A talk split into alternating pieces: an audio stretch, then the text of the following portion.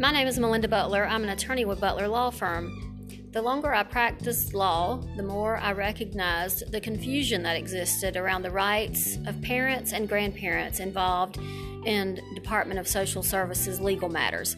For that reason, I started Facebook Live in November of 2019 and this podcast in October of 2020 called Family Strong to build your family unit through character, integrity, and knowledge for parents and grandparents in the legal issues of the DSS system. Hey, good afternoon. Melinda Butler with Family Strong Podcast, and my sister Heather here with me today.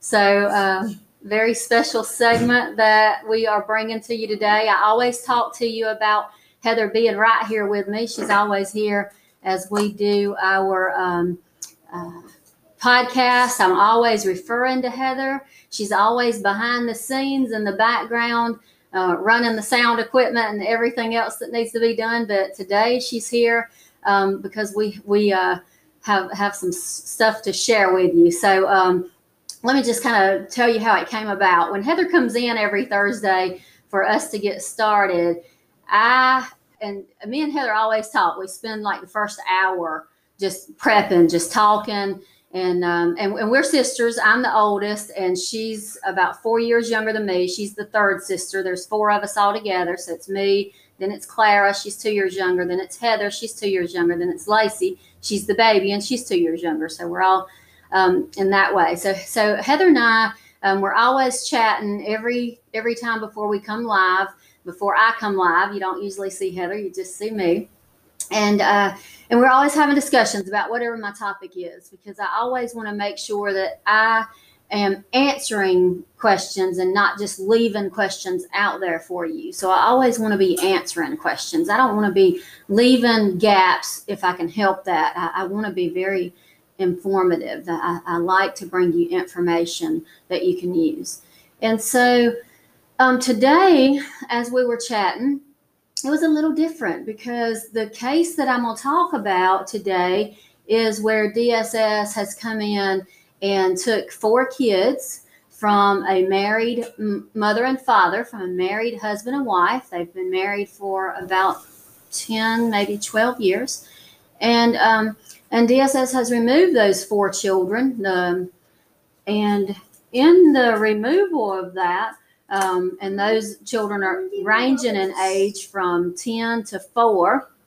And um, in, the, in their removal, what's happened is that there was some um, issues going on with the family. And what DSS got involved after the father called the police because he and mother got into an altercation.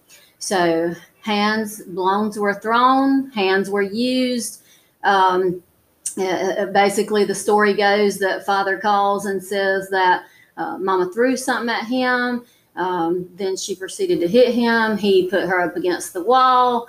Uh, there was some smacking that was going on. There was some hitting, and it was just the way that it was. Um, and so and, and y'all know we got a lot of kids between me and Heather and, and my sisters. We've always got kids running around somewhere. So we try to um and, and, and Parker he he don't listen to us. We we he ignores us all the time, even now that we're asking him to go back and play Roblox. But uh so in any event, um, we were talking about this very serious issue of domestic violence. You, we don't underplay domestic violence at all. Um, but the question became, as Heather and I talked, well, what's what's the best? What what's the lesser of the two evils? Basically, is it to live in a household with your parents um, where there's domestic violence in the home, or is it to be removed to foster care? Because DSS takes the position that kids shouldn't live in domestic violence. It's just abusive and neglectful, even if the kids are never hit and never, um, you know, never um, abused, physically abused themselves, but that they should not live in domestic violence. Well, Heather and I we just have a different perspective because we were raised different. And uh, we had a very spirited discussion today because um, some of our family members, it's a generational cycle, domestic violence, and um, at least um, some of our family members have not broke that generational cycle. And so, you know, what becomes what becomes of it? What's the best outcome? What's the lesser of the two evils? We're not saying either one of them is the perfect situation, but what's the lesser of the two evils when you have two uh, parents who are raising the children, who love the children unconditionally, and when you have a foster home over here. And so, my perspective is, you know, being raised in a domestic violence home. Um, I, I'm I'm here and I'm well, and I learned a lot from what I lived through. That's who I am today. That's who. That's what built me. Is what I was raised in. What I came from. With my, uh, you know, my father spending 25 years. Our father spending 25 years in federal prison. We visited in prisons all the time. Was that the ideal that we raised up, you know, going from prison to prison, prison hopping uh, to visit our daddy? Was that the ideal as uh, for children? Hmm, no, but it was our life though, and what was our life has shaped us into who we are now. And uh, and and I wouldn't trade my upbringing for nothing. You could not convince me that foster care would have been better for me. However, um, I never got to experience foster care, but um, but Heather did. So I'm going to ask Heather some questions because we really want to share with you today, so that we can have this open, spirited discussion with a perspective that from somebody that's been in both situations, somebody that's been uh, that lived in a domestic violence relationship between parents and also was in foster care for a little bit. So Heather, what's your perspective there with um, having having been in both of those situations? Why don't you start from around about what age you were when you went in foster care? Uh, I think I was 13 or 14, eighth grade. Um, and I don't think either one is good. Like she said, living in domestic violence is um, not good for any child. And I don't think that anybody just comes out unscathed and is fine. I think that you need a lot of therapy after living through that. And I think that it is a cycle that you should work very, very hard to change. And I have. And um, definitely knew from a young age that I was just determined not to live in um, a relationship like I saw growing up. And that was not the kind of marriage that I wanted, and I did not want my kids to live through that. But, you know, that saying, uh, foster care was, is definitely um, something I probably need therapy over, over living in domestic violence. Um, and you were only in foster care for how long? Not very long. I can't remember because all that was a blur. Um, I mean, it felt like years, but I think it was months. I don't. I really. I don't know. You'd have to ask Lacey or Claire. But you feel like you need therapy, even though it was just a few short months. It's not something that I have ever talked about. Um, this is the first time I'm ever talking about it like publicly. Me and my sisters talk about it, of course. Um, but yeah, it's it's definitely like a deep rooted hurt more than the domestic violence. Um, being in the foster care and just seeing just um, being ripped away from your family and your parents and you know the love that that you know just being ripped away from that was uh, you're not gonna leave me here was very life altering to say the least so from my perspective it definitely is better on children for the most part, to live with mama and daddy, even though they are hitting each other and going through all their crap. Um, it's a lot. It, for me, from my perspective, it would have been better to leave me in that and not take me and put me in foster care. So, come on. So, um, so that's what we run up against. It's like when I have the discussions with DSS, it's like we're on different planets. And that's the problem that we run across because it's just such a different perspective because it's a different life upbringing. And if you don't hear the other side of it and all you ever hear is is this side of it then that's all you have to base it on as to what's best for these children. So so in the end the best interest of the child needs to be considered on an overall totality of the circumstances basis. We just can't come in and say domestic violence is per se automatically abuse and neglect of a child it's not automatically abuse and neglect of a child that, that they're in a domestic violence situation. Are we saying you should raise the children? We've been very vocal about that. You should not raise the children in a domestic violence situation. Heather worked very, very, very hard to break that cycle for her family and for her children, and uh, and and she's very thankful for that. That's a that's a real hard cycle to break, though, and so should should the government really come in and take children for that and remove them and put them in a foster care and uproot them to people that they don't know that don't have a love for them especially a 13 or 14 year old that you just can't develop a bond with overnight you know a baby is very dependent and needy um, and depends on you for everything. But you don't develop a bond with a 13 or 14 year old. You just can't go in and with a 13 or 14 year old to say, Oh, I just love you. You know, really, you don't like 13 or 14 year olds most of the time when they come in because they're very, they can be very defiant. No, we're um, just shoved in a back room and basically don't speak. Uh, we'll feed you when it's time. We don't want to hear from you. Don't cause any trouble. Get out. very cold, and we were in a couple different foster homes and an orphanage. Were y'all always together? Mm, I think we were. It's, I don't remember Clara mm-hmm. being in the orphanage, but she may have been. And that's another thing when kids are put into foster homes and then they're just separated from each other. So they've already went through this. We shared one bed, all three of us, so in the foster care, we had to share one room and one bed, three teenagers. When I know I've heard you say for the parents, they need one room per child and one bed per child and all that. But foster care, those rules do not apply, or they didn't when we were in there.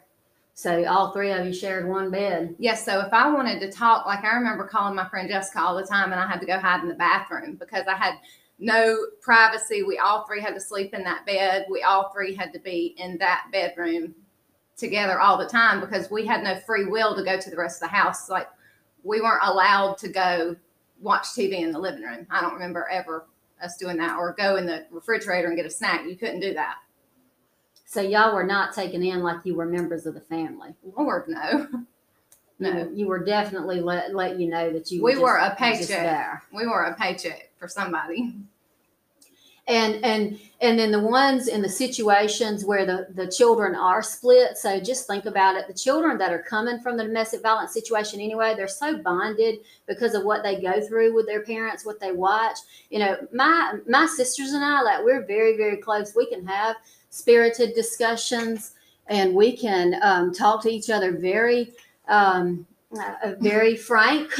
we can have real discussions because we are very bonded from you know what what what our what our life is, what our childhood was, and and um, imagine those kids they're they're bonded like that, and then they go into foster care, and then they're separated in two or three different foster homes. That breaks their bond with each other they hadn't been just took away from their mama and daddy. They've been took away from their brother and sister who they've been able to have security with in the insecurity, the chaos that they've had to live through. That was their other security, their brother or their sister. And now they don't have either. They don't have their mama, their daddy. They don't have their brother, their sister. What security do they have except to say, you know, get you some food and go to the back room and shut up? Yeah and and so that and that's Heather's perspective. That's not what happens in every foster care. I'm sure I know of some good foster homes myself. I've met two or three families um, in my in my time of of um, doing this thing for a few years uh, that were foster parents. I, have met I've met two or three very good ones um, that were really really wonderful with a good heart. and to say um, to say two or three out of a lot of years is um, and I and I don't say that I meet every foster family, um, that there is to me. That that's not the case. I'm just saying that I've met two or three families that are good. Heather had a bad experience when she was in foster care. She is is telling you today from the perspective of a child who lived through both domestic violence and foster care. And especially as a middle school girl, that's the one time in my life where I thought, how can I end it? I would I stopped eating. Um, thinking, well, maybe I don't know. I guess I thought maybe if I don't eat, I'll starve to death. um, but yeah, for a middle school girl to be pulled from her home with everything you go through in middle school, that was just uh, cruel and unusual punishment, is what it felt like to me, who I, you know, and to my sisters. We didn't do anything wrong, but we felt like we're being punished. And y'all were not hurt. Uh, we were never hurt in the middle of the domestic violence. Um, in, in our grown up years, we were never we were never physically hurt in it. Yeah, is there some hurt? Is there some hurt mentally, emotionally that comes from it? Sure. Um, but the the hurt, the physical abuse part of it. So when they when the DSS comes in, they claim that there's a substantial risk of physical abuse from the parents to the child because of the domestic violence relationship well, substantial risk of physical abuse, you know, is a very high standard, but that's what they claim is that because mom and daddy's fighting, that the children are put at a substantial risk of death or permanent disfigurement of a bodily organ or function um, I think that you know that that's just a, a high standard that they need to prove up, and and they need to have some experts on board to talk about the difference between ripping children from their family and their secure environment that they do know. Yeah, it might be chaotic. Yeah, it is chaotic, but what's what's better for the child to rip them from that family and that chaos that's their security though. That's what they know. At least they know how to be secure in that environment because they've had to learn it. You know heather was 13 or 14 that's what she knew. And you put her in an environment that she didn't know she didn't know how to uh, maneuver that. She didn't know how to navigate that environment whatsoever. She was put into this family um, with whole different views, with whole different lifestyles.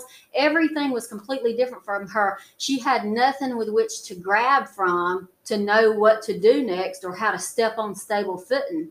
And so, you know, it was very devastating for her. And to this day, you know, she it still traumatizes her as she tries to to, to work through that. Um, it, has been an ongoing process. So I'm glad she's she shared that with y'all today because I think that's part of her healing process. She's how old now? 39. 39. 39. Yeah. She don't look it. Um, uh, so yeah, we, we all got our process that we have to go through to get over what we've uh, what we've dealt with. I think it's took her. I think she she's saying to you, it's took her much longer to get over the few months in foster care than it did to get over the domestic violence that she was raised in.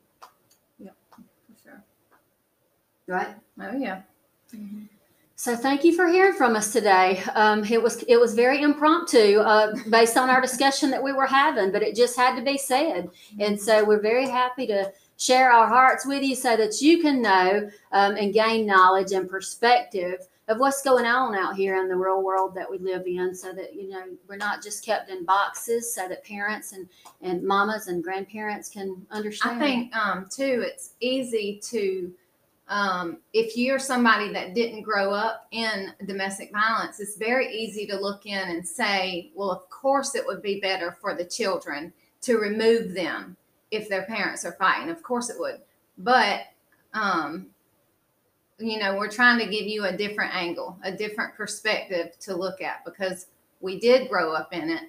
I was removed and put in foster care.